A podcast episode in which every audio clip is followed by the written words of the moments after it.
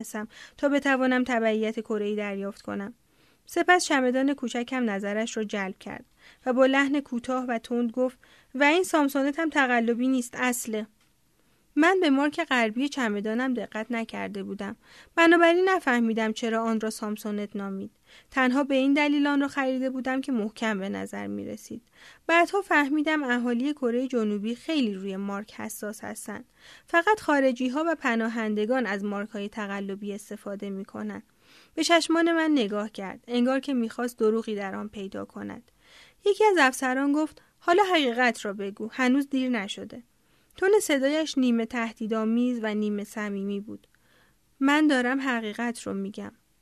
به محض اینکه اعلام آمادگی کنی تا توسط NIS مورد بازجویی قرار بگیرید دیگر راه برگشتی نخواهد بود. اگر چینی باشید به زندان خواهید افتاد و بعد به چین برگردانده خواهید شد. سازمان ملی اطلاعات اداره ای بود که روند رسیدگی به آن دست از اهالی کره شمالی که خود را به جنوب میرساندند به عهده داشت. شنیده بودم که اگر دیپورتم کنند باید جریمه بسیار هنگفتی در چین پرداخت کنم. همچنین ریسک این وجود داشت که مقامات چینی متوجه پاسپورت تقلبی هم بشوند و هویت من را کشف کنند و به کره شمالی بازگردانند. موفق شده بودم خودم را به کره جنوبی برسانم. حالا کسی نمی‌خواست حرفم را باور کند. اشتباه بزرگی مرتکب شده بودم. مرد ادامه داد همین الان حقیقت را به ما بگو تا به دردسر نیفتی. ما بهت اجازه میدیم برگردی شانگهای. برای اینکه این گزینه را پیش خودم حلاجی کنم کمی مکس کردم. دارم حقیقت رو میگم. اسمم پارک مینیونگه و مایلم بازجویی بشم. این حقیقت برای خودم هم مشکوک و عجیب به نظر می رسید. من بیشتر از یک دهه بود از این اسم استفاده نکرده بودم. زن سرش رو تکان داد و گفت بسیار خوب تصمیم با خودته. من دو ساعت تنها با او در یک اتاق بدون پنجره تحت بازجویی قرار گرفتم. او می‌پرسید و یادداشت برمی داشت. وقتی فکر کردم دیگر تمام شده دو مرد دیگر با کت و شلوار و پیراهنهای یقه باز وارد اتاق شدند. آنها سنشان بالاتر بود. یکی حدود چهل ساله و دیگری با موهای نقره‌ای حدوداً پنجاه ساله. از نوع احوال پرسی زن با آنها متوجه شدم که آن دو ارشد هستند. زن اتاق را ترک کرد و مردها شروع کردند به بازجویی مجدد از ابتدا. آنها هم باور نکردند که من اهل کره شمالی باشم. مرد مسنتر در صدایش کمی پرخاش بود. هم خسته شده بودم و هم گرسنه و کم کم رشته سوالات از دستم خارج می شد. مسخره بود. در شنیانگ باید پلیس های مشکوک را متقاعد می کردم که چینی هستم نه اهل کره شمالی. اینجا باید برعکسش را انجام می دادم. بعد از گذشت دو ساعت دیگر گفتند که به مرکز پردازش اطلاعات در سئول می رویم. آنها من را به در خروجی کناری راهنمایی کردند. ماشینی با یک راننده منتظر ما ایستاده بود. دیگر غروب شده بود و هوا رو به تاریکی می‌رفت. پنج ساعت بود که در فرودگاه بودم. اتومبیل یک ماشین غیر نظامی براق بود که بوی تمیزی و نوعی می‌داد.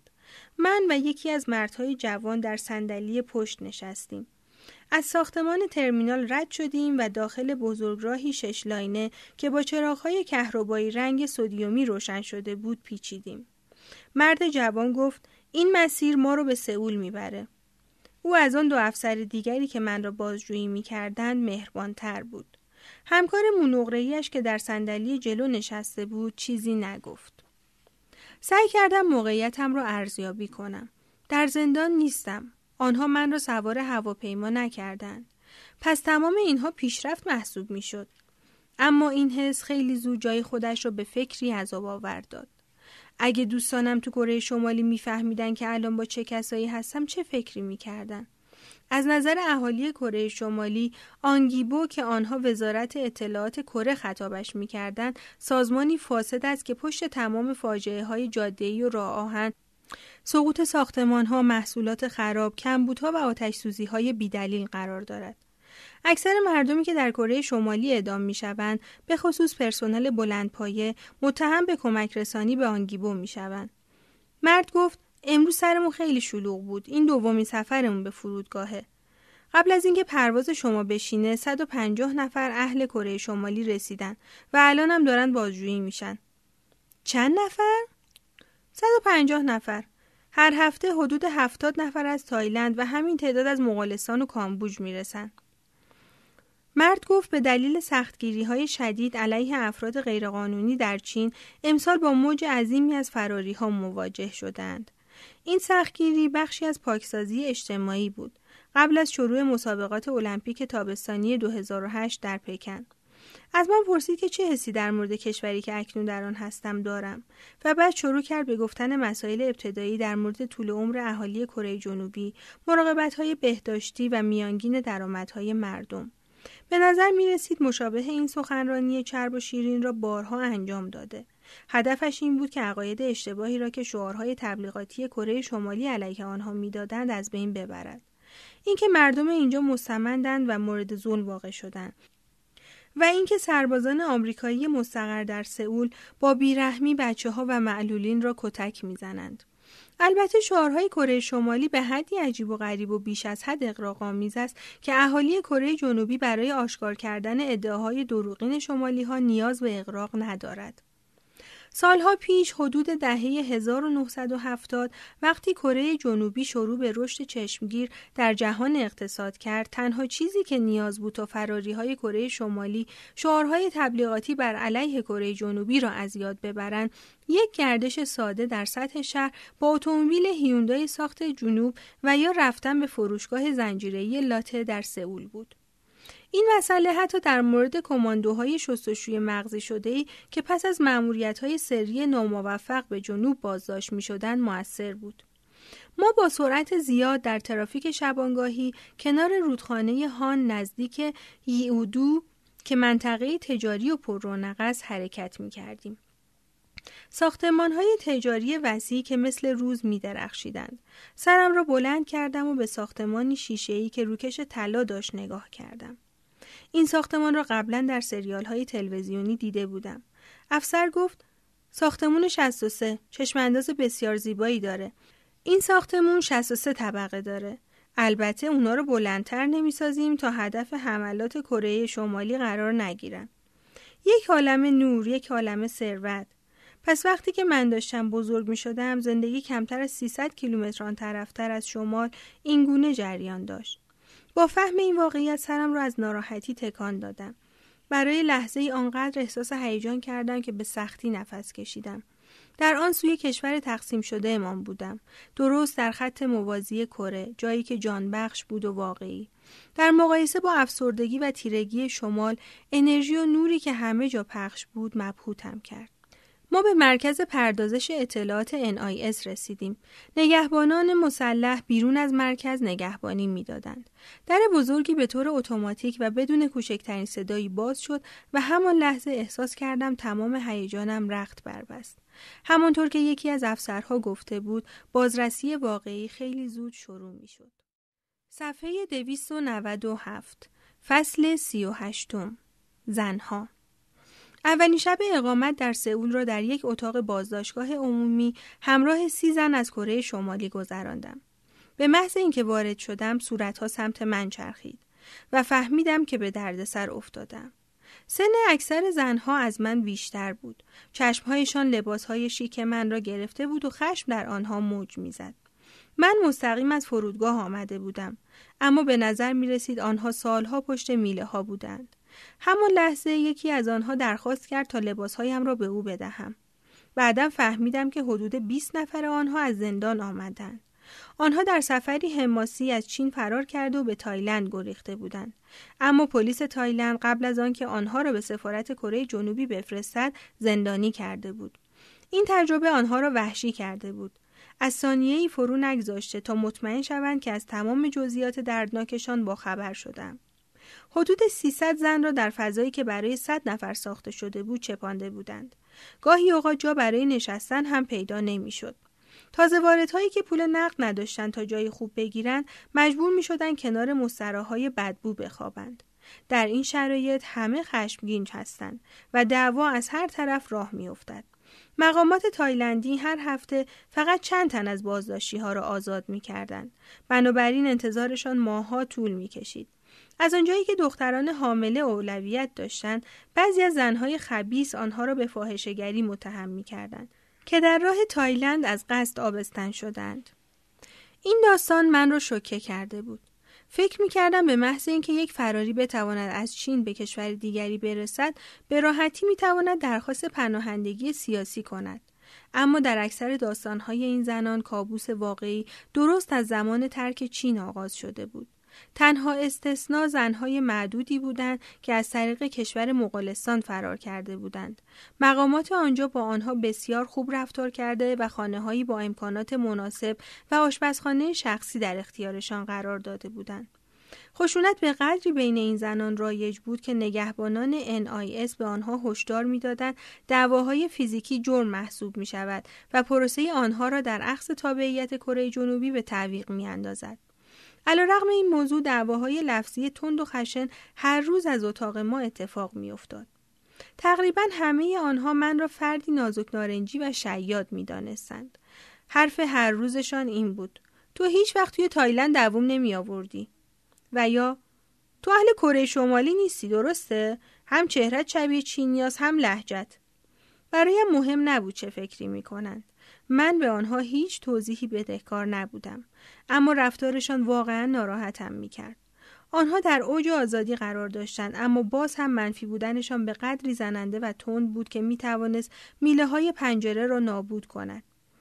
اهالی کره شمالی در منفی بودن نسبت به دیگران استعداد دارند که البته این موضوع تاثیر یک عمر جلسات انتقاد اجباری از خود و دیگران است. همجنسگرایی موضوعی رایج در تمام مکالمات بود. در زندان زنانه تایلند که ازدهام جمعیت بسیار بالا بود، هر کاری در ملع عام صورت می گرفت، حتی روابط جنسی. ارشد اتاق ما زن درشتندام و زورگویی بود که موهایش را شبیه سربازها کوتاه کرده بود. دیگران او را گردن کلفت صدا می زدند. این عنوان را از طریق برتریش در زندان تایلند با حمله کردن به تمام مبارزه ها کسب کرده بود. به من گفته بودند که او هم همجنسگراست و دوست دخترش در اتاق دیگری است. خودش در مورد این موضوع بسیار سریح و بیپروا بود و خیلی واضح علاقهش را به من نشان می‌داد. این اولین باری بود که میفهمیدم اهالی کره شمالی هم همجنسگرا دارند. خجالت آور است از اینکه تصور می کردم همجنسگرایی یک پدیده خارجی است یا داستانی در سریال های تلویزیونی زنی در اتاقمان به من گفت که همجنسگراها در کره شمالی به اردوگاه های کار اجباری فرستاده می شوند تا به قدری در تنهایی سختی بکشند که دیگر نتوانند حتی به افراد خانواده خود اعتماد کنند. من این موضوع را هم نمی‌دانستم. در واقع این یکی از اولین چیزهایی بود که در مورد کشورم فهمیدم. کم کم دید سیاسی هم شکل می گرفت. برای اینکه اذیتم نکنند رفتاری خشن را در پیش گرفتم و سعی کردم کم حرف بزنم. اما متاسفانه این رفتارم باعث نشد از شر گردن کلوف در امان بمانم. می توانستم تصور کنم چقدر زندگی در کره شمالی برای او سخت بوده. حتما آنجا رنج های بسیاری کشیده بود. در هر صورت آن اتاق را برایم به جهنم تبدیل کرده بود. قد من حدود 155 سانت و وزنم حدود 50 کیلوست. او آنقدر از من درشتر بود که می توانست با یک فوت من را نقش زمین کند. در ابتدا سعی کردم به خاطر امنیت خودم با او دوست شوم. اما با گذشت روزها آزار و اذیتهایش به تمسخر و خشونت تبدیل شد. دو بار یکی از نگهبانها به اتاق آمد و از او درخواست کرد تا آرام بگیرد. او واقعا من را میترساند. اما می‌دانستم که هرگز نباید ترسم را به او نشان بدهم. بعد از مدت کوتاهی دیگر تقریبا هر ساعت به من گیر می‌داد. نمی توانستم از دست او خلاص شوم. دلم می‌خواست جوابش را بدهم. هرچند از من بزرگتر بود و طبق فرهنگ کره ها باید به او احترام میگذاشتم. هر روز تمسخرهایش من را بیشتر از قبل عصبی می‌کرد. اما من خودم را پشت ماسک بیتفاوتی پنهان کرده بودم. هیچ کس جرأت نداشت مقابلش بیستد حتی زنهای مسنتر از او. یکی از دخترهای جوان که بسیار ضعیف بود و سونمی نام داشت با من دوست شد. او گفت که سه بار در چین دستگیر شده هر بار او را به کره شمالی میفرستند. پلیس بویبو با باتوم تا حد مرگ او را کتک می‌زند و بارها و بارها از او می‌پرسند که آیا اهالی کره جنوبی و یا مسیحیان چینی را ملاقات کرده یا نه. او نمی‌دانسته مسیحی یعنی چه. بنابراین می‌گوید مسیحی چیه؟ و پلیس امنیت به کتک زدنش ادامه می‌دهد. متوجه شدم که حتی کوچکترین صدا مثل بسته شدن در و یا کشیده شدن صندلی روی ذهنش اثر می‌گذارد و او را وارد پناهگاهی درونی می کند. بعد از ظهر یک روز اواخر اولین هفته من در اتاق زنان سونمی در حال تماشای یک برنامه تلویزیونی بود که می‌دانستم چند وقتی مشتاقانه انتظارش را می‌کشید. من هم در حال خواندن یک کتاب بودم که گردن کلفت وارد شد و درست جلوی سونمی نشست طوری که دید او به صفحه تلویزیون را کاملا بست. بعد کنترل را برداشت و کانال را عوض کرد. همین واقعی ناچیز باعث اتفاقی غیر قابل باور شد. صدای فریادی به گوشم رسید. خودم بودم. داشتم با جملاتی بسیار زشت و ناپسند که هرگز در زندگی استفاده نکرده بودم به گردن کلفت فهاشی می کردم. این نوع حرف زدن بی احترامی به بزرگترها بود که این هم اولین بارم بود. در صحنه که هنوز به نظرم غیر واقعی می رسد داشتم به طور مستقیم به این زن فهاشی می کردم. بدترین لغاتی بود که در زندگی استفاده کرده بودم. هیچ فکر نمی کردم آنها را بلد باشم. بقیه با دهان باز به من خیره شده بودند. هرگز فکرش را هم نمی کردم که این همه خشم در وجودم باشد. ناگهان احساس کردم گردن کلفت خرد شد. آنقدر ادامه دادم که دیگر نفسم بند آمد و سکوت کردم. در سکوت تنها صدای نفس زدن من به گوش می رسید. یکی از زنهای مسن دیگر رو به گردن کلفت کرد و گفت خودت باعث شدی باهات اینجوری رفتار بشه و یه دختر جوون بهت بی احترام می‌کنه اون تحقیرت کرد بعد از دو هفته حبس در اتاق زنان نگهبانی سراغم آمد. حالا نوبت بازجویی رو در روی من با بازپرس ویژه رسیده بود. من را به سلولی بدون پنجره بردند و به صورت انفرادی آنجا نگه داشتند. جای ترسناکی بود. اما خیالم راحت شد که تنها هستم. در این سلول یک میز چوبی، دو صندلی و یک تخته فلزی با یک پتوی آبی پشمی و بالش سفید کوچکی وجود داشت. طول اتاق پنج قدم و عرضش تنها چهار قدم بود. لامپی بدون حباب از سقف آویزان بود و نور زرد کمرنگش در اتاق پیچیده. یک دوربین نظارتی کوچک از گوشه اتاق من را زیر نظر داشت. در قفل بود. کنار در تلفنی بود که من را به نگهبانی جوان وصل می کرد که در صورت نیاز به دستجویی او در را برایم باز کند. صبح روز دوم مرد میانسالی با کت و شلوار وارد اتاق شد. به من نگاه کرد. نگاهی به پرونده در دستش انداخت و رفت. یک دقیقه دیگر برگشت. 28 ساله؟ بله. و اسمت پارک مینیونگه؟ بله. و 28 سالته؟ بله درسته. نمی‌دانستم چرا دوبار اسمم را پرسید. انگار تعجب کرده بود. قطعا جزئیات اطلاعات من در دستش بود. از من خواست تا داستان زندگیم را همراه با جزئیات کامل بنویسم. او گفت که بعضی ها یک دسته کاغذ تحویل می دهند. مثلا یک زندگی نامه. سوالات اولیش را از روی نوشته ها از من پرسید. همچنین از من خواست تا نقشه قسمتی از هیسان را که در آن زندگی کرده بودم بکشم. زمان زیادی طول کشید تا این کار را انجام دهم و تمام جزئیاتی که یادم میآمد را روی برگه ها بیاورم. اغلب در طول بازجویی سکوت می کرد. به چشمانم خیره می شد و سرش را به سمتی کج می کرد. انگار که دنبال چیزی می گشت. این حرکتش برایم ناخوشایند بود. به ذهنم رسید که شاید این نوعی دلربایی غریب باشد. بعد از آنچه از آن زنها در مورد زندانهای تایلند شنیده بودم دیگر هیچ چیز از نظرم عجیب نبود سعی کردم بی تفاوت باشم. نمی‌خواستم در موردم هیچ فکری بکند. یک هفته در سلول انفرادی بودم. اوایل بازجویم من را به وحشت میانداخت. اما بعد از گذشت چند روز دیگر هر روز صبح ساعت نو مشتاقانه انتظارش را میکشیدم. او تنها انسان هم صحبتم بود. در یک بعد از ظهر طولانی و تنها برای اینکه کاری انجام داده باشم شروع کردم به تمرین خط چینی و افکار و احساساتم را روی کاغذ آوردم. دیوارهای طاقت فرسا و رنجاور سلول را توصیف کردم و نظرم را در مورد اتاقی که بدون پنجره هرگز کامل نیست نوشتم. سپس کاغذ را مچاله کردم و آن را در سطل آشغال انداختم. صبح روز بعد نگهبان جوان به سلولم آمد. تو این رو نوشتی؟ کاغذ مچاله شده ای من در دستش بود. پس آنها آشغالهای من را هم چک می‌کنند. چی نوشتی؟ فقط افکار و احساساتم اجازه این کار رو هم ندارم؟ با تعجب گفت چرا داری؟ من توی دانشگاه چینی خوندم. همین سعی کردم این رو بخونم. فقط می‌خواستم بدونم چرا این رو نوشتی. کار دیگه ای برای انجام دادن نداشتم. صبح روز بعد خیلی زود در را باز کرد و سرش را داخل سلول آورد. داره برف میاد دوست داری ببینی؟ من را به داخل دستشویی هدایت کرد. پنجره را باز کرد و من را تنها گذاشت. کمی مانده بود به سپیده دم. نوری طلایی زیر ابرها را در افق روشن کرده بود. دانه های برف مثل پشم از آسمان فرو میریخت. چون این برفی را از زمان بچگی ندیده بودم. بیرون یخبندان بود. تمامی ساختمان ها نورانی بودند.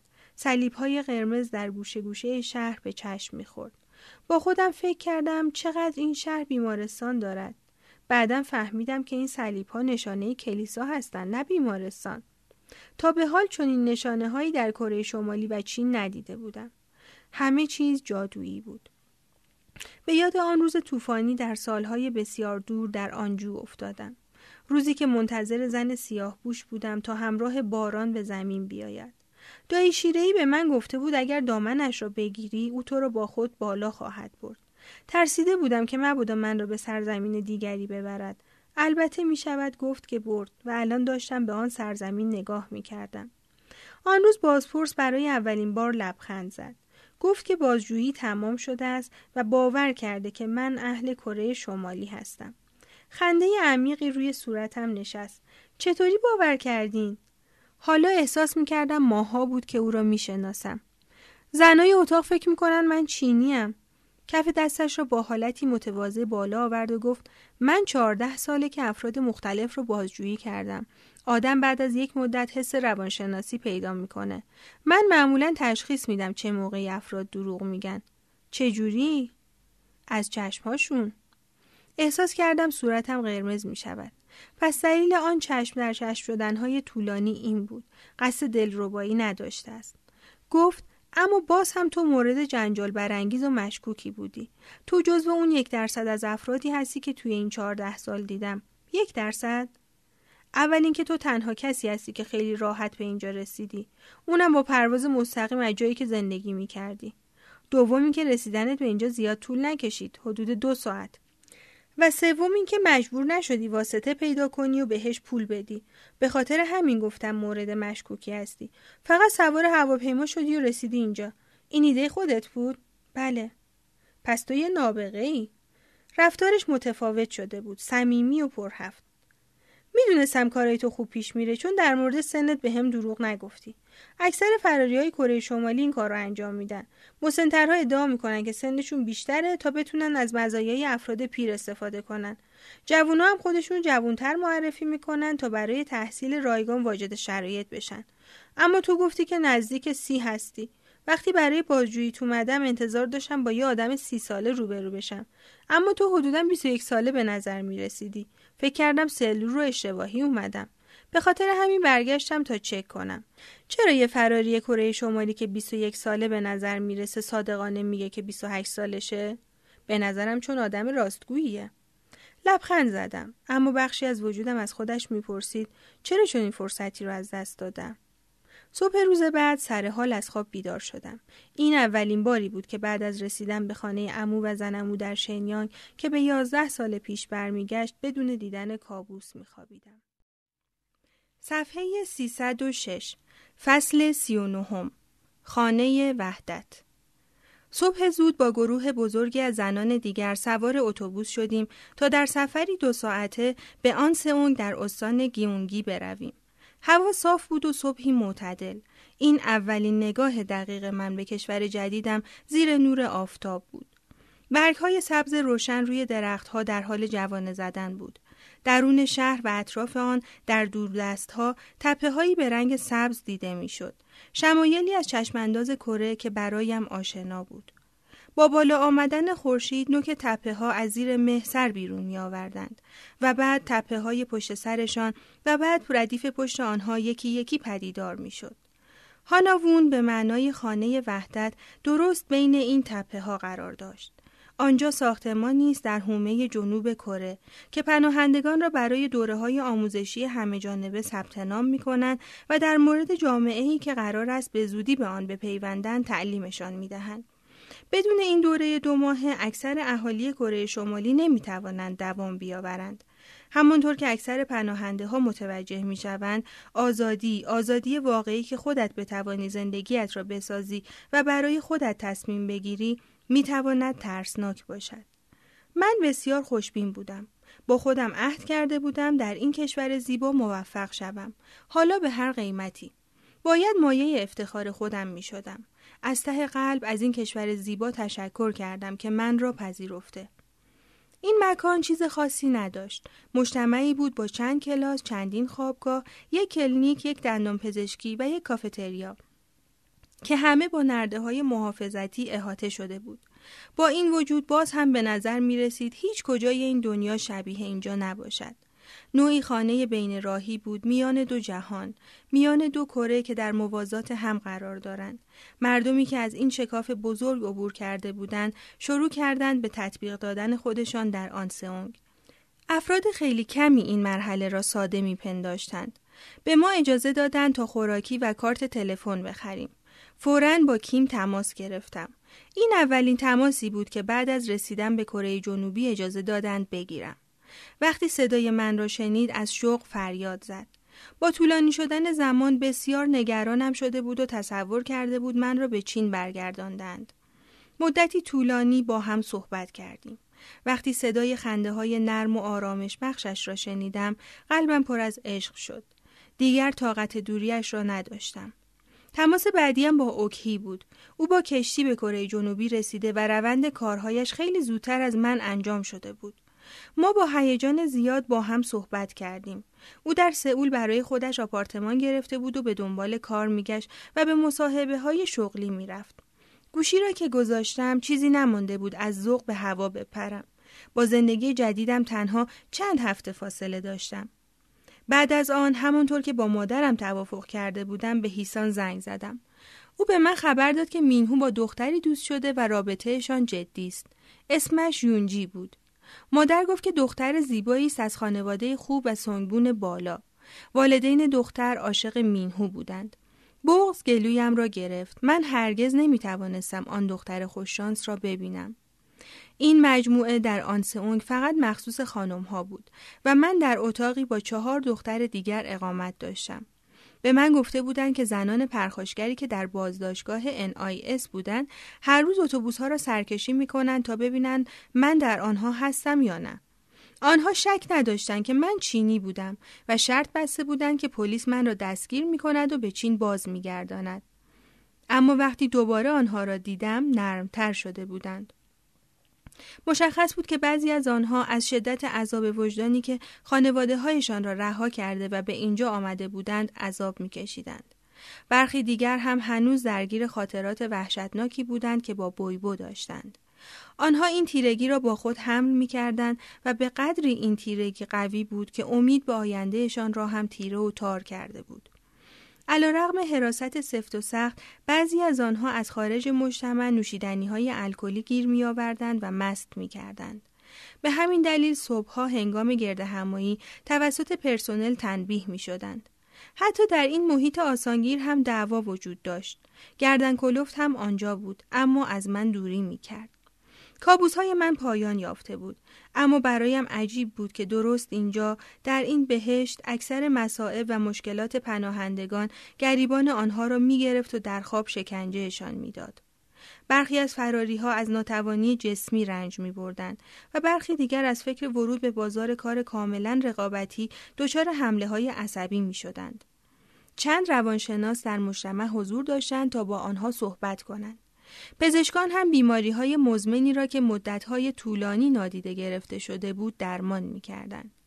برای اکثر کسانی که به کره جنوبی می رسیدن، کنار گذاشتن مشکلات روانی کار سختی بود.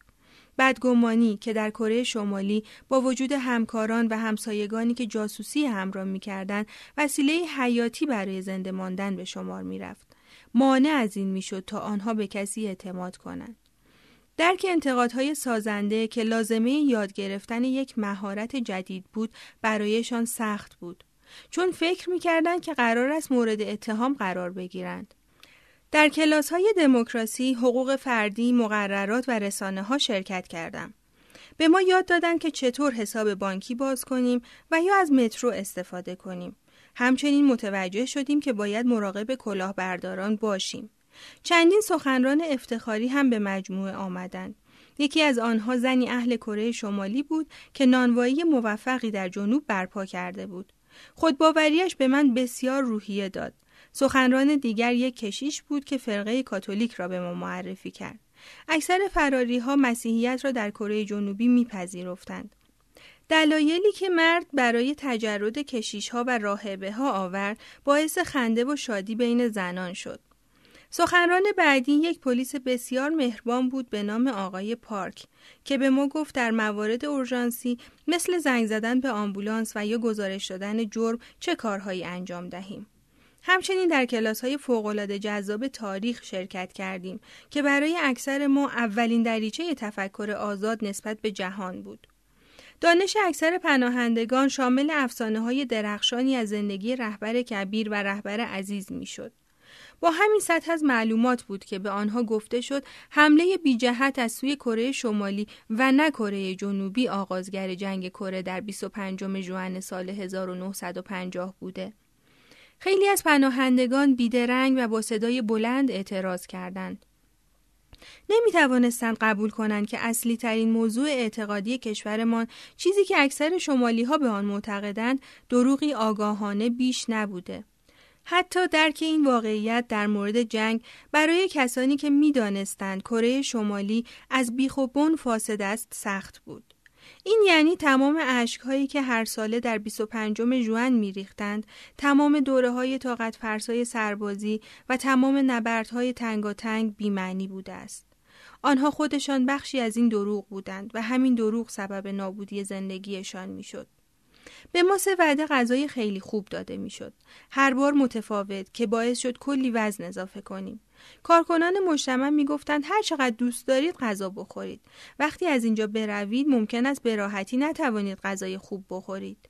آموزشیارها به ما هشدار می‌دادند که زندگی به طور کلی چالش برانگیز خواهد بود. به ما می‌گفتند که پیدا کردن شغل کار آسانی نیست. بعد از یک مدت باید های مختلف بپردازیم و اگر نتوانیم پرداخت کنیم مغروز می‌شویم. این حرفها موجب نگرانی بسیار زیادی شده بود مخصوصا برای کسانی که پول هنگفتی به واسطه هایی بدهکار بودند که هر روز بیرون در اصلی منتظر پولشان می نشستن. کارکنان این حس را به ما القا می کردند که حرکت به سمت یک آینده شاد و موفق پیچیده و نامشخص خواهد بود. من امیدوار بودم بشنوم سخت کار کن تمام تلاشت را انجام بده در نهایت موفق خواهی شد. آنها تلاش می‌کردند انتظارات ما را کنترل کنند. همین بلا تکلیفی مبهم من را نگران کرده بود. خیلی زود زمانی می رسید که دیگر نیاز نداشتم تا با عقلم زندگی کنم. حالا با این آزادی که در اختیار داشتم می توانستم زندگی خودم را شکل دهم. اما هر وقت سعی می کردم آنچه پیش رو داشتم را تصور کنم چیز واضحی نمی دیدم. تنها ابرهای مهالودی بود که سوالات بیپاسخ مادرم مینهو و کیم درونشان مخفی شده بود. برای جلوگیری از تجمع اهالی کره شمالی به عنوان اقلیت در یک محله مشخص، دولت کره جنوبی پناهندگان را در شهرها و روستاهای مختلف سر تا سر کشور پراکنده می کند. ما نمی توانیم انتخاب کنیم که به کجا فرستاده شویم. 99 درصد ترجیح می‌دادند در سئول بمانند اما به دلیل کمبود مسکن فقط تعداد کمی انتخاب می شدند. به هر کدام از ما 19 میلیون وون 18500 دلار کمک هزینه مسکن داده می‌شد. من آرزو می کردم در سئول زندگی کنم. فکر می کردم شانس پیدا کردن شغل در آنجا خیلی بیشتر باشد. کیم هم آنجا زندگی می کرد. هر روز در هاناوون به او فکر می کردم. کلاس ها را با خیال پردازی در موردش سپری می کردم. آپارتمانش در گانگانام را تصور می کردم. اینکه چگونه با خانوادهش روبرو شوم و با دوستان با کلاسش و اینکه چگونه صبحهای یکشنبهاش را سپری می‌کرد. با قهوه اسپرسو موزیک جاز و اخبار بازار سهام. وقتی فهمیدم فقط ده نفر از صدها نفر برای ماندن در سئول انتخاب می‌شوند روحیم را از دست دادم. برای جلوگیری از هر اتهامی مبنی بر بیعدالتی افرادی که سرنوشت اقتضا کرده بود در سئول بمانند را با قرعه کشی انتخاب می کردند. در یک تالار سخنرانی بسیار شلوغ یکی از کارکنان شروع کرد به تکان دادن جعبه انگار که داشت نمایش اجرا می کرد. و ده عدد را از داخل جعبه درآورد و یکی یکی خواند. 126 191 78 دو چهل و پنج هر برنده دستهایش را بالا می برد. از خوشحالی گریه می کرد و توسط دوستان دوروبرش در آغوش گرفته می شد. من نصف نیمه گوش می کردم. دیدن این نمایش سرخورده هم می کرد. داشتم تصور می کردم که ممکن است من را به کدام قسمت از کشور بفرستند. و دویست و یک، صد و هفتاد و شش، یازده. مرد دور تا دور سالن را نگاه کرد. شماره یازده، شماره یازده دست کیه؟ با خودم گفتم کرانه غربی زیاد هم بد نیست. شماره یازده کجایی؟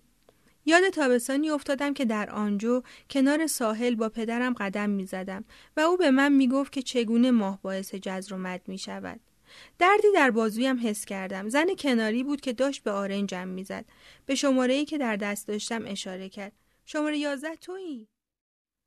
صفحه 313 فصل چهلم مسابقه یادگیری در اتوبوس آقای پارک را دیدم. پلیس خوشبرخوردی که مسائل مربوط به امنیت شخصی را در هاناوون به ما آموزش داده بود. منم توی همین محل زندگی می کنم. هر وقت نیاز به کمک داشتی خبرم کن. حدوداً پنجاه ساله بود و در بخش امنیتی مرکز پلیس محلی فعالیت می کرد. اقتدار و شخصیت آرام او کمی من را یاد پدرم میانداخت. به من کمک کرد تا خودم را جمع جور کنم و کاغذبازی های اداری برای درخواست شناسنامه و پاسپورت کره جنوبی را انجام دهم. آقای پارک یکی از خوشقلب ترین افرادی بود که در کره جنوبی ملاقات کردم. خانه جدیدم آپارتمان کوچک و غیر مبله‌ای بود با دو اتاق که در طبقه سیزدهم یک بلوک 25 طبقه واقع شده بود. پنجره آپارتمان به آپارتمان های مشابه و خیابان باز می شد. پشت آپارتمان یک تپه خیلی بزرگ بود.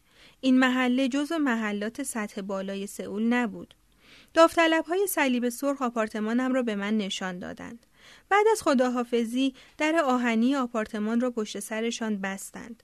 صدای بستنش در راه رو پیچید و من تنها شدم. البته نه تنهایی در خفا بلکه تنهایی در آزادی. مدت زیادی کنار پنجره ایستادم و گذر زندگی را از بالا تماشا کردم. به سایه های ساختمان ها چشم دوختم که با حرکت خورشید به سمت غرب بلندتر می شد. نمی‌دانستم چه کنم. می توانستم بیرون بروم، یک تشک و یک تلویزیون بخرم و تمام روز را سریال تماشا کنم. می توانستم اجازه دهم لباس های کثیف و بشقاب های نشسته روی هم جمع شوند. می توانستم اینجا منتظر تابستان بمانم تا به پاییز برسد و پاییز به زمستان. جهان هیچ دخالتی نمی کرد. دیگر آزادی تنها یک مفهوم ذهنی نبود. ناگهان احساس ناامیدی و ترس وحشتناکی در وجودم رخنه کرد. به اوکی زنگ زدم و از او خواستم تا آن شب را در آپارتمانش بمانم. از دیدنم خیالش راحت شد. بعد از اینکه همدیگر رو در آغوش گرفتیم و برای رسیدن به رویایمان به هم تبریک گفتیم، روی زمین نشستیم و نودل خوردیم. داستان رسیدنش به سئول جالب بود. رغم سالها زندگی در شانگهای که من هم تجربه کرده بودم، زندگی در این کشور برایش آسان نبود. یکی از تجربه هایش بعد از یک مصاحبه شغلی را برایم تعریف کرد. مصاحبه کننده به او می‌گوید که با او تماس می‌گیرند و تصمیم شرکت را به او اطلاع می‌دهند. بعد از چند روز که از آنها خبری نمی شود او خودش با آنها تماس می گیرد. آنها می‌گویند به این دلیل با او تماس نگرفتند چون رد کردن مستقیم را دور از ادب می دانند. اهالی کره شمالی بابت رک بودن در حرف زدن به خود می بالند. رفتاری که کیم جونگ ایل خودش مردم را به آن تشویق می کرد. اکثر خارجی ها از دیدن رکگویی و رعایت نکردن نزاکت از سوی دیپلمات های کره شمالی جا می‌خورند. تجربه اوکی اولین نشانه ای بود که فهمیدم دو کره به سمت فرهنگ های کاملا متفاوتی گرایش دارند. بدتر از آن این بود که بعد از 60 سال جدایی دو کره بدون کوچکترین تبادل زبان و ارزش هایی که فکر می کردیم بین شمال و جنوب مشترک باشد در مسیرهای متفاوتی تکامل یافته بود. ما دیگر مردمی شبیه هم نبودیم. روز بعد کیم از شانگهای به سمت سئول پرواز کرد و مستقیم به آپارتمان من آمد. وقتی او را دیدم قلبم از ذوق آب شد. سه ماه گذشته بود. مدتی طولانی همدیگر را در آغوش گرفتیم. صورتهایمان را به هم فشار دادیم و در گوش هم زمزمه کردیم که چقدر دلتنگ هم بودیم. دلم برای نرمی دستانش، بوی عطرش و صدای آرامش بخشش تنگ شده بود. موهایش را بلند کرده بود. می توانم بگویم از قبل جذابتر شده بود. یک روز من را به سینمای بزرگی در یونگسانگ برد. و پیشنهاد کرد خوراکی بخریم و با خودمان به داخل سینما ببریم. از من پرسید چه می‌خواهم؟ من منوی روشن بالای کانتر را خواندم. به خط کره بود اما حتی یک لغت هم نمیفهمیدم. ناچس، پاپکورن و کولا اینها چه هستند؟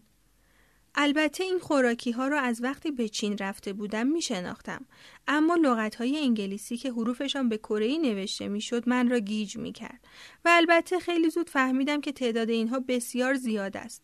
وقتی می‌گفتند داخل آسانسور هستند و دارن آپارتوشان را ترک می‌کنند تا با تکشی به میتینگ برسند خجالت میکشیدم. اصلا نمی‌دانستم در مورد چه چیزی حرف می‌زنند. باید یاد می‌گرفتم. در واقع نیاز به آموزش جدید داشتم. در یک کشور کمونیستی بزرگ شده بودم جایی که رهبر مهربانمان همه چیز را برای ما مهیا می کرد. مهمترین خصوصیت برای شهروندان وفاداری به رهبر بود نه تحصیلات و نه حتی توانایی برای سخت کار کردن موقعیت های اجتماعی فقط به سنگبون یک خانواده بستگی داشت. در کره جنوبی هم موقعیت اجتماعی بسیار اهمیت دارد اما به ارث بردنی نیست بلکه از طریق تحصیلات به دست می آید. و اگرچه تحصیلات موجب برابری زیادی در کره جنوبی می شود حتی بچه های ثروتمند اگر در مدرسه ضعیف عمل کنند به جایی نمی رسند دلواپسی ها و نگرانی های خود را نیز به همراه دارد شاید طبق تحقیقات دلیل اینکه اهالی کره جنوبی ناشادترین افراد جهان پیشرفته محسوب می شود تا حدودی همین باشد. به نظر می رسید تمام کسانی که ملاقات می کردم ناچارند برای سقوط نکردن به قعر جامعه تحصیلات عالی داشته باشند. بنابراین در حجومی همگانی 80 درصد از دانش آموزان به دانشگاه می روند تا دچار این سرنوشت نشوند. حتی ستاره های پاپ و ورزشکاران مدرک دانشگاهی می‌گیرند تا به چشم آن 20 درصد نگریسته نشوند. مادرها از مهد کودک بچه هایشان را در کلاس های آموزشی فوق برنامه ثبت نام می کنند تا تب و تابی رقابتی در آنها به وجود بیاورند. به قدری در دوران مدرسه فشار زیاد است که سالهای تحصیل تبدیل به سالهای شکنجه می شود. به دلیل اینکه اکثر بچه ها مدرک تحصیلی دارند پس نیاز از صلاحیت ها و مدارک اضافه دیگر هم داشته باشند تا به عنوان کاندیدای شغل بدرخشند. تخصص در زبان انگلیسی و غیره اگر بعد از تمام این تقلاها دانش آموزی بتواند در یکی از شرکت های تولیدی معروف کره جنوبی مثل هیوندا، سامسونگ، الژی و غیره شغلی برای خودش دست و پا کند آن وقت می‌توان گفت موفق شده پناهندگان کره شمالی دست و پا می‌زنند چون تحصیلاتی که در کشور خودشان داشتند در یک کشور پیشرفته هیچ ارزشی ندارد. اگر آنها خیلی پیر باشند که نتوانند درس بخوانند مجبور می‌شوند شغلهای پست انتخاب کنند. اگر به اندازه کافی جوان باشند در مدرسه خود را عقبتر از دیگران می‌بینند و دچار کمبود اعتماد به نفس می‌شوند.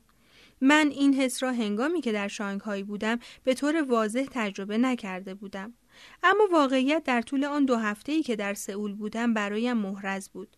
تازه میفهمیدم آنچه در هاناوون در مورد زندگی چالش برانگیز می‌گفتند به چه معناست. بدون مدرک دانشگاهی هیچ چیز نبودم. به دلیل اینکه بیشتر پناهندگان کره شمالی شغلهای کم درآمد و بیارزش دارند، اهالی کره جنوبی به چشم حقارت به آنها نگاه می کنند. این تبعیض و برتری جویی اغلب علنی نیست اما کاملا احساس می شود.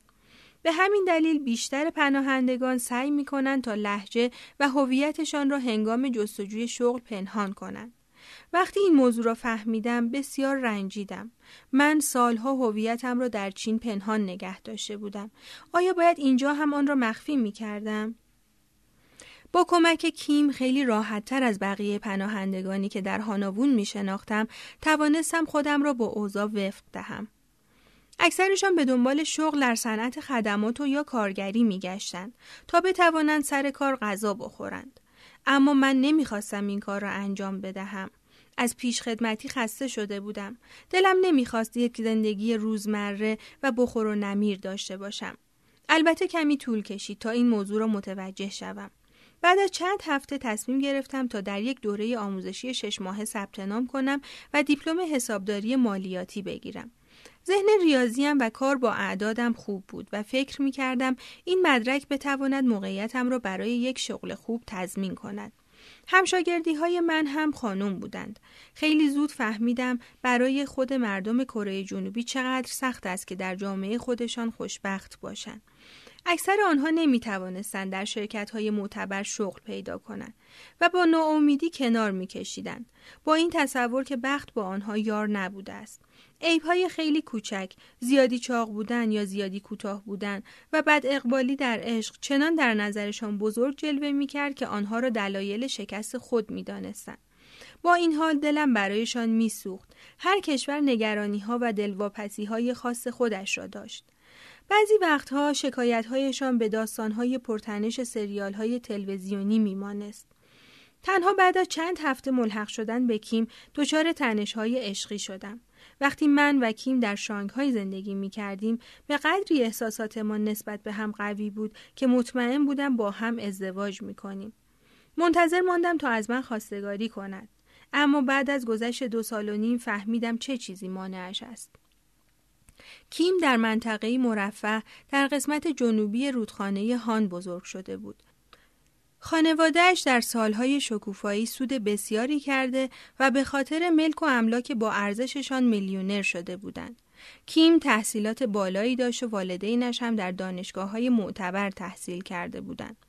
از آنجایی که تحصیلات در کره جنوبی بسیار حیاتی است هرگز پایانی برایش متصور نیست تحصیلات وسیله‌ای برای کسب موقعیت اجتماعی به شمار می رود و موقعیت اجتماعی تضمینی در برابر ترس از اینکه شاید یک روز همه چیز دگرگون شود در کشوری جهان سومی که تنها در طول چند سال به چهاردهمین اقتصاد بزرگ جهان تبدیل شده بود گرسنگی و بیثباتی هنوز هم خاطراتی ماندگار به شمار می رفت.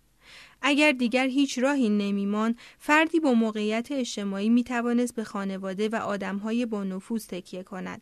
دوستان کیم هم همه وضعیت هایی مشابه داشتند. برخی از آنها هنرپیشه و مدل های معروف بودند. یکی از زیبایی های سئول. وقتی برای شب نشینی بیرون می رفتیم بعضی از دخترهای همسن من با ماشین های اسپورت لوکس غربی می آمدن. والدینشان شغل های بسیار مهمی در صنعت کره داشتند. خب من هیچ چیزی نداشتم. نه خانواده نه مدرک نه پول. حتی back هم نداشتم. لغتی که اهالی کره جنوبی از واژه انگلیسی background اقتباس کردند. بدین معنا که هیچ حامی و تکیهگاهی نداشتم. دلم برای خودم نمیسوخت. ما هم در کره شمالی سیستم اعتقادی مشابهی داشتیم. دایی فقیر در خانواده‌ای با سونگبون بالا بزرگ شده بود. او نصیحت خانوادهش را نادیده گرفته و با دختری از زمینهای زراعی مشترک ازدواج می کند که باعث می شود موقعیت اجتماعیش به پایین ترین حد نزول کند. کیم می توانست به خاطر من در مقابل خانوادهش بایستد با من فرار کند و با هم ازدواج کنیم. می توانستیم برای یکی دو سال خوشبخت باشیم. اما عشق روزی کمرنگ می شد و عذاب وجدان به خاطر ناامید کردن خانواده مثل خوره به جانش می افتاد. زندگی با من برایش کهنه می شد درست مثل دایی فقیر. او پس از سالها به این نتیجه رسیده بود که ازدواج با آن دختر بزرگترین اشتباه زندگیش بود. کیم این قضیه را قبل از من متوجه شده. شاید وقتی با هم در های زندگی می کردیم و سعی داشته راهی برای رهایی پیدا کند. در راه بازگشت از شب نشینی کیم گفت ازت می‌خوام بری دانشگاه. اگه بتونی آزمون ورودی پزشکی یا داروسازی رو بگذرونی پدر و مادرم رو خیلی خوشحال می‌کنی. به روبرو خیره شدم و چیزی نگفتم. او حتی من را به والدینش معرفی نکرده بود. با این وجود روز بعد شروع کردم به پرسجو. دوره های پزشکی بسیار پرهزینه بود و فقط دانش آموزان بسیار باهوش در آزمون قبول می شدند. از آن بدتر NIS به من گفته بود که به دلیل تمام نکردن دوره راهنمایی در کره شمالی باید در دوره دو ساله شرکت کنم تا به قدر کافی واجد شرایط بشوم. آن هم فقط برای شرکت در آزمون ورودی دانشگاه این تلاش زیاد برای راضی کردن والدین کیم که یک دهه طول می کشید. در تابستان 2008 با کیم و گروه زیادی از دوستانش در آپارتمانی در گانگنام بازی های تابستانی المپیک پکن را تماشا می کردیم. وقتی ورزشکاران کره جنوبی برنده می شدند، آنها با هیجان زیاد هورا می کشیدند. مثل تمام کسانی که در آپارتمان های مجاور مشغول تماشای بازی ها بودند. هیاهو سر تا سر محله را برداشته بود. آنها با هورا کشیدن می گفتند اورینارا به معنای کشور ما و داهان مینگوک به معنای جمهوری کره من هم هورا می کشیدم اما نمی توانستم فریاد بکشم کشور من. سعی خودم را کردم چون دلم می‌خواست خودم را با آنها وفق دهم اما قلبم ساکت بود و نمی توانست لغات را ادا کند. قلبم برای کره شمالی ریشه دوانده بود. افتخار می کردم وقتی می دیدم کشورم مدال های طلا کسب می کرد. اما نمی توانستم اظهار خوشحالی کنم. کره شمالی دشمن محسوب می شد. بعد از بازی پیشنهاد کیم برای شام را رد کردم و به آپارتمان کوچکم رفتم. هنوز صدای تشویق ها و جشن و سرور از آپارتمان های اطراف به گوش می رسید. این اتفاق معیوسم کرده بود. آن شب بیدار روی تشکم دراز کشیدم و به باساب نور شهر روی ابرها چشم دوختم. آسمان سئول مثل آش کهربایی رنگی بود که ستاره ها را پنهان می کرد. در هیسان می توانستم راه شیری را از پنجره اتاقم ببینم. بازی های المپیک بحران هویتی که در وجودم ایجاد کرده بود را نشان داد. احتمالا این بحران مدتها در حال رشد بوده و با حس ناامنی از سوی کیم و کمبود تحصیلات خودم تقویت شده بود. آیا من اهل کره شمالی هستم؟ من آنجا به دنیا آمدم و بزرگ شدم. یا اهل چین هستم؟ مگر آنجا به بلوغ نرسیدم؟ یا اهل کره جنوبی هستم؟ من همخون و همقوم این ملتم. اما چگونه شناسنامه کره جنوبی باعث می شود هویت من جنوبی شود؟ مردم اینجا با اهالی کره شمالی مثل خدمتکارانشان رفتار می کنند، مثل زیردستانشان. می‌خواستم به جایی تعلق داشته باشم. درست مثل تمام کسانی که اطرافم بودند. اما هیچ کشوری نبود که بتوانم بگویم مال من است. کسی را نداشتم که به من بگوید. بسیاری انسانهای دیگر هم در جهان هستند که هویتشان تکه تکه است. اینکه داشتن هویت مهم نیست بلکه انسان بودن اهمیت دارد. مانند کتابی که بارها آن را خوانده باشم دوباره افکارم سمت برگشتن به کره شمالی رفت. اما حالا که شهروند کره جنوبی محسوب می شدم رفتن به شمال غیرقانونی بود. اگر می رفتم در بهترین حالت حزب از من به عنوان اهداف تبلیغاتیش استفاده می کرد. یعنی کسی که دست رد به سینه جنوب زده. برای برخی از افرادی که تصمیم گرفته بودند برگردن این اتفاق افتاده بود. در بدترین شرایط امکان داشت به زندان بیفتم و اعدام شوم. مادرم تشخیص می‌داد که تنها و غمگینم. یک شنبه ها با او صحبت می کردم. اما دلم نمی‌خواست باری روی دوشش باشم. او نگرانی های خودش را داشت. از وقتی سربازان مسلح خانهاش را به خاطر ساکها و پولی که فرستاده بودم زیر و رو کرده بودند در لیست افراد مشکوک قرار گرفته بود.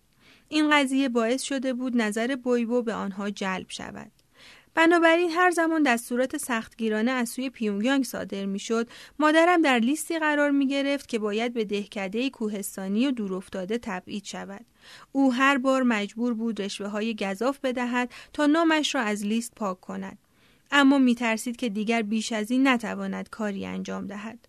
اگر آنها حقیقت را می‌دانستند که دخترش در کره جنوبی پناهنده سیاسی شده بی تردید او و مینهو را دستگیر می مادر می گفت که زندگی در هیسان هر روز بدتر می شود. قحطی برگشته و همه گرسنه بودند. دلم برایش می سوخت. آیا زمانش رسیده بود که به کره جنوبی بیاید؟ هر یک شنبه آهسته آهسته احتمالات آمدن به سئول را برایش می گفتم. هر بار می گفت هرگز هرگز کشور را ترک نمی کنم. کم کم خودم را از ناامیدی بیرون کشیدم. من برای رسیدن به اینجا ریسک های بزرگی کرده بودم. حالا زمان تسلیم شدن نبود. آن روز صبح در راه هاناوون به خودم قول داده بودم که در این کشور موفق شوم و باعث افتخار خودم شوم.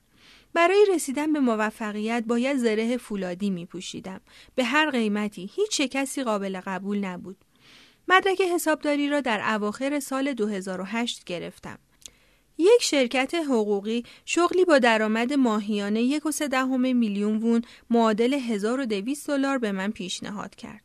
حقوق آبرومندی بود اما بعد از کمی فکر کردن پیشنهادشان را رد کردم. می‌دانستم بدون یک مدرک دانشگاهی هرگز نمی شود به پله های بالاتر صعود کرد. به آزمون طاقت فرسای ورودی دانشگاه فکر کردم. دو سال طول می کشید تا برای دانشگاه واجد شرایط شوم. یعنی در سن سی سالگی. چهار سال طول می کشید تا فارغ تحصیل شوم. یعنی در سی و چهار سالگی. آیا می توانستم از پسش بر بیایم؟ این سوال را در یک وبسایت پرسش و پاسخ آنلاین مطرح کردم و جوابهای زیادی دریافت کردم. یکی می گفت کار کردن با افرادی که ده سال از تو جوونترند سخته. دیگری می گفت از این کار صرف نظر کن و دنبال یه شغل باش. یکی دیگر پاسخ می‌داد بهترین راه اینه که ازدواج کنی. احتمالا همهشان می‌خواستند اضافه کنن قبل از اینکه خیلی دیر بشه. تنها کسی که من را تشویق می کرد آقای پارک بود. او واقعا می‌خواست من موفق شوم و در دانشگاه ثبت نام کنم. اما قبل از اقدام برای دانشگاه فکر کردم کاری هست که باید انجام دهم. عوض کردن اسمم. در هاناوون شنیده بودم که اگر بویبو می‌فهمید کسی به کره جنوبی پناهنده شده خانوادهش را مجازات می کند. قطعا در میان پناهندگان جاسوسانی هم وجود داشت تا به پیونیان گزارش دهند. به همین دلیل خیلی ها اسمشان را عوض می کردن. البته این تنها انگیزه اسم عوض کردن نبود. بعضی ها این کار را انجام می‌دادند چون فالبین ها به آنها می که تغییر اسم برایشان شانس بهتری می آورد. وقتی به آقای پارک گفتم که می‌خواهم یک اسم جدید با معنی خاصی انتخاب کنم، جاک میونگسو را به من معرفی کرد. زنی که تخصصش انتخاب اسم بود. به او پنجاه هزار وون یعنی چهل و پنج دلار پرداخت کردم و تاریخ تولد و دو قسمت اسم تولدم را به او گفتم. با مهربانی گفت یکی از این اسما برات اقبال شوم داشته. نتوانستم جلوی لبخندم را بگیرم. یاد سالها پیش افتادم که مادرم من را با خود به ده و چون می برد تا از آن زن مرموز موسفید در سپیددم بخت من را بخواهد. اما این زن موقرتر بود. بانوی میان سال با موهای فرفری به محض اینکه چشمانش را بست یاد صحنه آشنایی در ذهنم افتادم تمام این کارها به نظرم مسخره بود اما می‌خواستم حرفهایش را باور کنم تصمیم گرفتم به او کمک کنم من همیشه احساس سرما می‌کنم. انگار که سرنخ را گرفته باشد. گفت آره آره تو سرد مزاجی نه گرم مزاج. پس باید خودت رو با یه اسم مناسب گرم کنی. او پنج نام را به من پیشنهاد داد و من از بینشان هیون سئو را انتخاب کردم. با این اسم نیروی خورشید بهت میتابه. بعد از اختار گفت این اسم اونقدر قویه که یا می‌تونه برات اقبال خیلی خوبی بیاره و خوشبختت کنه یا اقبال شوم رو بیدار کنه و بیچارت کنه. پیشنهاد میدم یه اسم مستعارم انتخاب کنی تا نیروی زیاد از حد مثبت هیون سئو رو تعدیل کنه. با خودم فکر کردم نه اسم دیگری نمی‌خواهم. هیون سئو خودش است. در تابستان سال 2009 در دانشگاه های مختلف با اسم جدید فرم پر کردم. برای به دست آوردن مدرک بیشتر شروع کردم به خواندن انگلیسی از روی کتاب های درسی اما اصلا کار آسانی نبود. اگر دانشگاهی می‌خواست برای مصاحبه یا کنکور کسی را دعوت کند این کار را در ماه سپتامبر یا اکتبر انجام می‌داد. بنابراین مجبور بودم چند هفته صبر کنم. اگر پذیرفته می شدم قطعا چند سال آینده محدود می شد به ترمهای دانشگاهی و تعطیلات بین دو ترم. اما درست زمانی که احساس کردم زندگیم در حال شکل گرفتن است به سمت شکافی که به سختی از آن رد شده بودم پرتاب شدم. صفحه 325 فصل 41 در انتظار سال 2012 مادر گفت شاید مردم الان گرسنه باشن. تردید در صدایش موج می‌زد.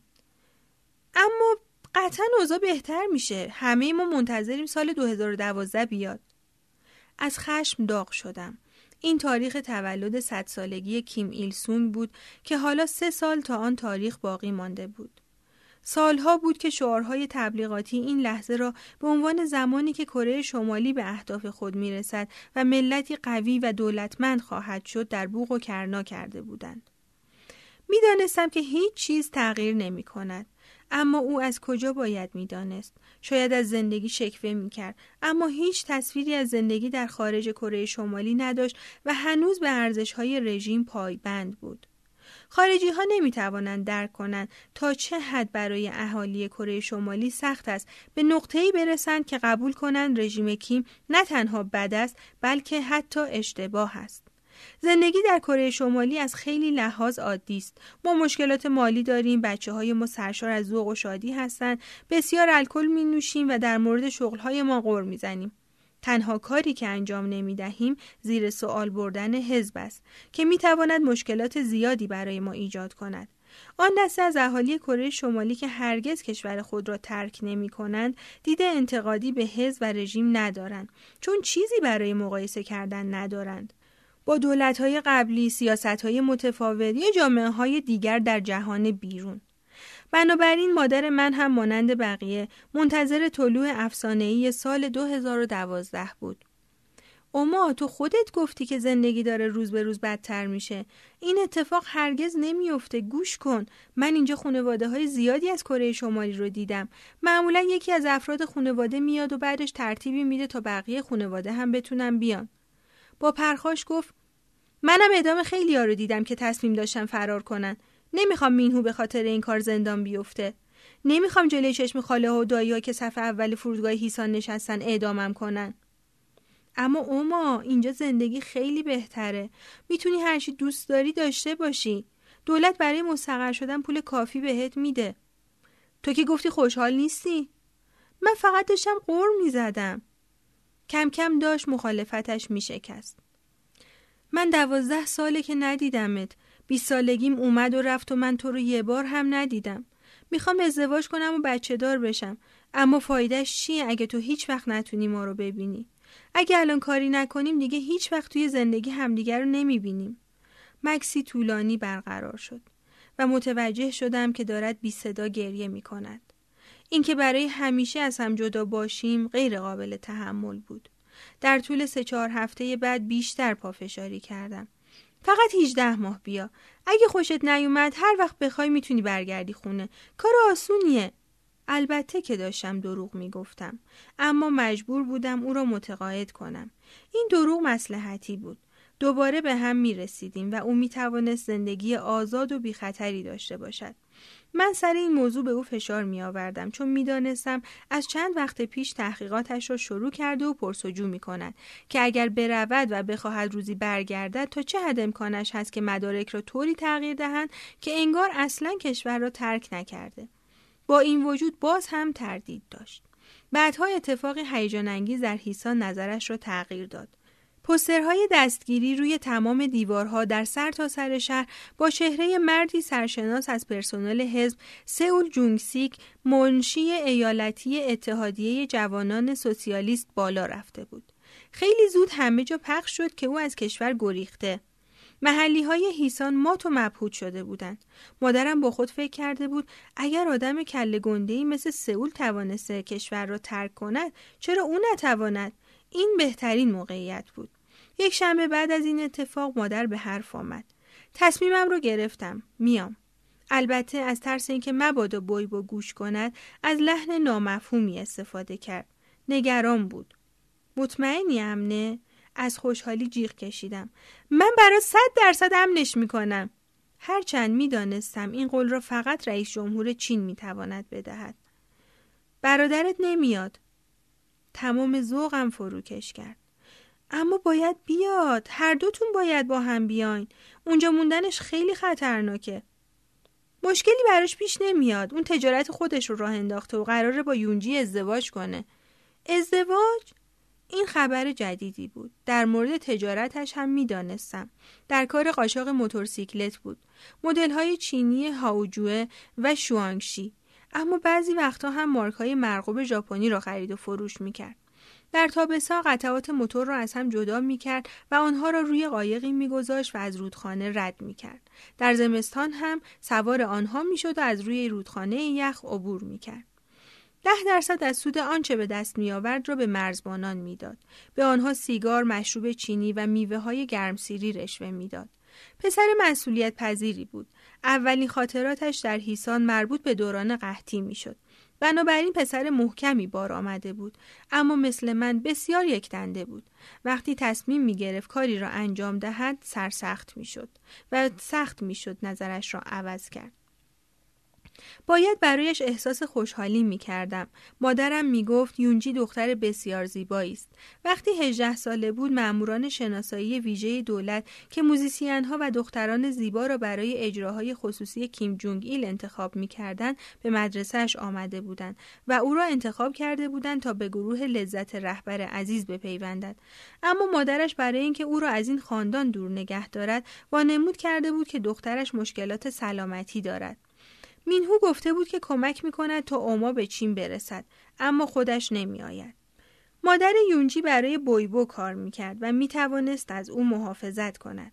خانواده یونجی برای نگه داشتن راز ما قابل اعتماد بودند. چیز دیگری نمی توانستم بگویم. مشخص بود که مینهو احساسات عمیقی نسبت به این دختر دارد. شروع کردم به نقشه کشیدن. قدم اول این بود که با کشیش پروتستانی به نام کیم که مردی میان سال بود تماس بگیرم. سازمان این رهبر روحانی شنبه هر هفته در اینسادونگ بازاری معروف در مرکز سئول در حمایت از حقوق بشر در کره شمالی تظاهرات می‌کرد. این تظاهرات جنجالی بخشی از زندگی روزمره در سئول بود. هر بار که به مرکز شهر می‌رفتم پستر بزرگی در بیرون از یک ساختمان دولتی می‌دیدم که نارضایتی های او را تبلیغ می‌کرد. اکثر اوقات هم کارمندان سازمان با سربندهای شعار نویسی شده مشتهای گره کردهشان را بلند می کردند و سرود می خواندند. اولین باری که آنها را دیدم از تعجب خشکم زد. شهروندان اینجا می توانستند اعتراضشان را بدون اینکه دستگیر شده و در ملع عام اعدام شوند بیان کنند. کشیش کیم از طریق رابطه هایی که در چین داشت به صدها نفر کمک کرده بود تا فرار کنند. تخصصش در این بود که فراری ها را از طریق شهر کونمینگ در جنوب غربی چین از مرز رد کرده و به ویتنام برساند. جایی که آنها می توانستند وارد سفارت کره جنوبی شوند. سفر از این سر چین تا آن سر بیش از دو هزار کیلومتر یعنی یک هفته طول می کشد و به قدری خطرناک است که اکثر فراری ها با خود سم حمل می کنند تا اگر دستگیر شدن خود را بکشند و به عواقب برگشتن به کره شمالی گرفتار نشوند. از آنجایی که کره جنوبی دوست ندارد به خاطر قبول کردن پناهندگان کره شمالی در سفارت پکن و کنسولگری هایش با چین در بیفتد با مقامات چینی تبانی کرده که فراری ها را از این مکانها دور نگه دارند. حتی اگر یک فراری موفق شود به دروازه سفارت راه پیدا کند باید مدتی طولانی منتظر بماند بعضی ها حدود هفت سال صبر می کنند تا دولت چین به آنها اجازه خروج دهد کشیش کیم را در تظاهرات روز شنبهش در پیاده روی بازار پیدا کردم. در حیاهوهای شعارهای تظاهرات به من گفت که مادرم خودش باید از رودخانه یالو رد شود اما او می توانست از آنجا به بعد مادر را راهنمایی کند. این راه چهار هزار دلار آب می‌خورد. گزینه دیگر این بود که مادر از چین عبور کرده و خودش را به شهر کومینگ برساند. و از آنجا واسطه ها او را به سفارت کره جنوبی در ویتنام برسانند. این راه دو هزار دلار هزینه داشت. البته مادرم در دست یک واسطه چینی که توسط کشیش هماهنگ می‌شد به مادرم کمک می‌کرد. از او تشکر کردم و شماره تلفنش را گرفتم اما حالم دگرگون شد. واسطه آن شب در آپارتمانم فقط به این موضوع فکر می کردم. کیم تماس گرفت و پرسید که روزم رو چگونه گذراندم. خواستم دهانم را باز کنم تا به او بگویم اما نظرم عوض شد. من را درک نمی کرد. قطعا به من می گفت این کار دیوانگی و بسیار خطرناک است و تعجب می کرد که چرا از شرایط فعلی راضی نیستم. او چیز زیادی در مورد کره شمالی نمی‌دانست. دوستانش هم همینطور. اکثر آنها حتی نمی‌خواستند به کره شمالی فکر کنند چه برسد به اینکه در موردش حرف بزنند. اگر حتی اشاره به این موضوع کردم مطمئن بودم که چشمانش را با بیحوصلگی میبندد. کره شمالی هیچ ارزشی برای آنها نداشت و موضوعی بود که از آن دوری می‌کردند. امیدوار بودم که شیشکین پای واسطه ها را وسط نکشد. اما می‌دانستم که سازمان بشر دوستانه هم مجبور است به افراد غیرقانونی در سطح محلی اعتماد کند. از آنجایی که واسطه ها قانون را زیر پا میگذاشتند و تنها انگیزهشان پول بود به ندرت افراد قابل اعتماد و شریفی از آب در می آمدند. اگر در موقعیت خطرناکی قرار می گرفتن مثل مه صبحگاهی ناپدید می شدن و مشتری ها را در چنگ پلیس و یا حتی بدتر از آن رها می کردن. اگر چنین اتفاقی برای مادرم میافتاد هرگز خودم را نمی بخشیدم یا اگر او را به کره شمالی برمیگرداندند بعد از مشورت با اوکی تصمیم گرفتم تنها در آخرین قسمت سفر از واسطه ها کمک بگیرم برای خارج شدن از چین. تصمیم گرفتم به چانگبای بروم. مادرم را لب رودخانه ملاقات کنم. خودم او را از چین عبور دهم و به کنمین برسانم. صفحه 332 فصل چهل و دوم مکانی برای ارواح و سگهای هار زنگ در را فشار دادم. مثل همیشه استرس داشتم. دوباره 17 ساله شدم.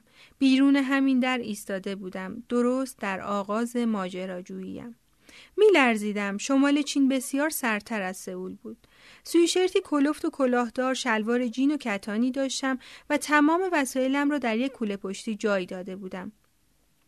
صدای پای کسی آمد و بعد در با قشقشی باز شد. زنمو سر تا پای من را برانداز کرد و گفت آه خدای من تو چقدر عوض شدی. آخرین باری که دیدمت یه دختر بچه بودی. ظاهرش تغییر کرده بود. این باعث تعجبم شد. زنی پیر لاغر و خمیده با انگشتانی باد کرده و روماتیسم گرفته. همان لحظه به یاد مادرم افتادم. باید خیلی پیر شده باشد. به داخل دعوتم کرد. آپارتمان را بازسازی کرده بودند. همه جای خانه را به من نشان داد. گیتار هنوز در اتاق قدیمی من بود. گفت که امو برای سفری کاری به خارج از شهر رفته. من مدت ها پیش قرضم را پرداخت کرده و با آنها در تماس بودم. امید داشتم آسیبی که سالها پیش هنگام گریختن از این خانه برای ازدواج نکردن با گئونسو به آنها زده بودم درمان شده باشد. شنیده بودم که گئونسو ازدواج کرده و برایش خوشحال بودم. همین من را از قید تنبیهی که برای خودم در نظر گرفته بودم تا هرگز ازدواج نکنم رها می کرد. نمی‌دانستم آیا توانسته بودم برای مادر خوفناکش نوه هایی را که آرزو داشت بیاورد یا نه. جرأت نکردم بپرسم. زنمو گرم و خوش برخورد بود. مشخص بود که در مورد آن قضیه من را بخشیدند. حتی اگر ماجرا را فراموش نکرده باشند. خیالم راحت شد چون دوباره به کمکش نیاز داشتم و این بار تقاضایم خیلی بزرگ بود. جا خورد. شناسنامه من رو می‌خوای؟ سرم رو پایین انداختم. تا دو هفته دیگه با پست پس میفرستم. برای عملی شدن نقشم نیاز داشتم تا یک شناسنامه اصل چینی قرض بگیرم تا مادرم بتواند از آن استفاده کند. وقتی برایش توضیح دادم خندید. خندهش خوشحالم کرد. خب چرا که نه؟ همه چیز را با زبان بندی برنامه ریزی کرده بودم. بنابراین نمی توانستم بیشتر از این در خانه زنمون بمانم. شناسنامه را گرفتم و عذرخواهی کردم از اینکه باید خیلی سریع بروم. او سرش را تکان داد. 500 یوان 75 دلار در جیبم گذاشت و برایم تمام شانسهای دنیا را آرزو کرد. یک ساعت بعد سوار اتوبوسی شبانه به سمت شانگهای بودم. شناسنامه زنمو رو با دقت در کیف پولم مخفی کرده بودم. پول کافی داشتم تا هزینه واسطه را بدهم و مابقیش را صرف غذا اقامت و سفرمان کنم. این آخرین پسندازم از شانگهای بود. در طول این مدت با همین پسنداز و مقرری ماهانه 350 وون معادل 324 دلار که دولت کره جنوبی پرداخت می کرد زندگی می کردم. حالا اواخر سپتامبر 2009 بود. اگر همه چیز خوب پیش می‌رفت تا دو هفته دیگر به سئول برمیگشتم و مادرم لرزشی از دلهوره و هیجان از درونم عبور کرد. امای عزیزم با امنیت در سفارت کره جنوبی در شهر هوشیمین درخواست پناهندگی می کرد. این یعنی زمان داشتم تا در آزمون ورودی شرکت کنم و در صورت قبولی در مصاحبه های دانشگاه شرکت کنم و برای تحصیلات آکادمیک سال 2010 که بهار آینده شروع می شد ثبت نام کنم. آقای پارک به من هشدار داده بود که بسیار محتاط باشم. به هیچ کس نگو که پناهنده ای. مواردی پیش آمده بود که پلیس چین پناهندگان را دستگیر می کرد و تحویل بویبو می‌داد. حتی اگر آنها با پاسپورت معتبر کره جنوبی سفر می کردن. به محض اینکه از قسمت مهاجرت شنیانگ رد شدم پاسپورت کره جنوبی هم را مخفی کردم و پاسپورت قدیمی چینی هم را درآوردم. اینطوری احساس امنیت بیشتری می کردم ساعت سه صبح بود که به چانگبای رسیدم. به یک هتل دو ستاره رفتم تا مقدمات کارهایم را انجام دهم. نقشم این بود که وقتی مینهو مادر را رد می کند قبل از اینکه به هیسان برگردد چند روزی را با هم باشیم. برای اینکه آنها شبیه چینی ها شوند یک جفت شلوار برای مینهو خریدم و چند دست لباس رنگی و شیک برای مادرم چون مجبور بود لباس های را دور بیاندازد به چند هتل در شهر رفتم تا ببینم کدام امن تر است. در نهایت هتل چانگبای بینگوان را انتخاب کردم. لابی بسیار بزرگی داشت و مجبور نبودیم هر بار برای رفت آمد از جلوی میز پذیرش رد شویم. همچنین گرانترین هتل شهر بود و آخرین جایی که پلیس و یا ماموران بویبو انتظار داشتند یک فراری کره شمالی را در آنجا پیدا کنند. فردای آن روز اتاقی رزرو کردم با دو تخت. مینهو نقشه را تایید کرد. او مادر را فردا شب بین ساعت هفت تا هشت از رودخانه عبور می‌داد و دقیقا گفت که از کجای رودخانه رد می شوند. آن نقطه را می شناختم. خانه متروک در سمت چینی رودخانه قرار داشت. مادرم مقدمات سفر را بسیار ماهرانه آماده کرده بود. اگر دقیقا همان کارهایی را می کرد که خانواده های فراری انجام می‌دادند، همه چیز را بگذارد و ناپدید شود، مقامات سراغ مینهو می رفتند. همچنین می‌دانست اگر خانه را بفروشد هنوز مقامات می‌خواهند بدانند به کجا رفته. در هر دو صورت مینهو بازخواست می‌شد. بنابراین پیش دستی کرده خانه را فروخته بود و به مقامات شهر گفته بود که می‌خواهد به هامهونگ نقل مکان کند. اما به جای اینکه اقامتش را در هامهونگ ثبت کند به دکتری در یک بیمارستان رشوه داده بود تا مدارک فوت و کفن دفن او را آماده کند. اگر بویبو بازجویی می‌کرد مشخص می‌شد که مادر در راه هامهونگ مرده است. غروب فردا ساعت شش و پانزده دقیقه آماده شدم. می ترسیدم اما در عین حال خوشحال بودم. تمام حواس پنجگانه هوشیار بود. بدنم از انرژی زیاد و استرس در حالتی از انقباز به سر می برد. تلفن را در حالت سکوت گذاشتم سرتاپا لباس مشکی پوشیدم کیف لباسهایی که برای مادر و مینهو خریده بودم را برداشتم با آرامش از لابی هتل رد شدم بیرون از هتل تاکسی گرفتم و از راننده خواستم به سمت نقطه‌ای که شهر تمام می‌شد حدود دویست متری رودخانه برود آنجا در انتهای ردیفی از ساختمانهای کوتاه خانه متروکه بین چندین درخت پنهان بود پشت دیوار قدیمی یک باغ دلا شدم و منتظر ماندم. هوا سرد بود و نمناک. بوی برگهای کپک زده و فضله حیوانات فضا را پر کرده بود. دزدکی از بالای دیوار به مرز کره شمالی نگاهی انداختم. آن سوی ساحل مرزبانان گشت می‌زدند. در سایه روشن زیر درختها خوب استتار کرده بودم. غروبی غمگین بود ترکیبی غمافزا از قرمز و زرد زندگی در هیسان آن سوی رودخانه بیروح بود مثل شهری حفر شده در سنگ و یا قبرستانی متروک مکانی برای ارواح و سگهای هار اصلا احساس دلتنگی نمی کردم. فقط حس مبارزه طلبی داشتم. جورت داری مادرم را به من نده. نسیمی سرد برگهای درختان را بلند کرد و موج کوچکی روی سطح رودخانه انداخت. اگر تا این حد از ذوق و نگرانی احساس زنده بودن نمی کردم قطعا جای گرمتری منتظرشان می ماندم. آنقدر سرد بود که نمی‌شد بی حرکت ماند. زیاد طول نمی کشید. چیزی نمانده بود دوباره امای عزیزم را ببینم. نمی توانستم باور کنم که دارد اتفاق می افتد. مینهو گفته بود از قسمتی که آب رودخانه تا کمر مادر می رسد رد می شوند و بعد از نردبانی کنار ساحل چین بالا می آیند. آب باید یخ باشد. هر دقیقه ساعت موبایلم را چک می کردم. ساعت هشت بود اما هنوز اثری از آنها دیده نمی‌شد. با صدای جیغ مرغ شب دلم هری ریخت. یک ربع دیگر گذشت و شب مثل ابری خاکستری همه جا را پوشاند. دیگر آن سوی رودخانه چیزی نمی‌دیدم. برق در هیسان رفته بود. خون دیگر در دست و پایم حرکت نمی کرد. دما با گذشت هر دقیقه پایین تر می رفت. نمی‌دانستم دندانهایم از سرما به هم می‌خورند یا از نگرانی آنها کجا هستند ساعتی دیگر گذشت سپس از درون تاریکی فریادی بلند شد هی قلبم از ترس ایستاد. آن طرف و در ساحل کره شمالی پرتو نوری روی جاده خاکی بالا و پایین می‌رفت. صدا مربوط به مرزبانانی بود که دو به دو گشت می‌زدند و در حال سلام و احوال پرسی با دوستانشان بودند. آنها هر دو دقیقه یک بار رد می شدند.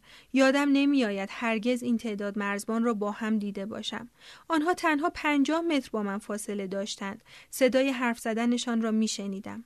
یکی از مرزبانان یک سگ داشت که سرش را به سمت من چرخانده بود و طوری پارس می کرد که صدای سگهای دیگر هم درآمده بود. خاطره دیدن خون روی یخ که سالها پیش سرکوبش کرده بودم در ذهنم بیدار شد. یک فرار ناموفق.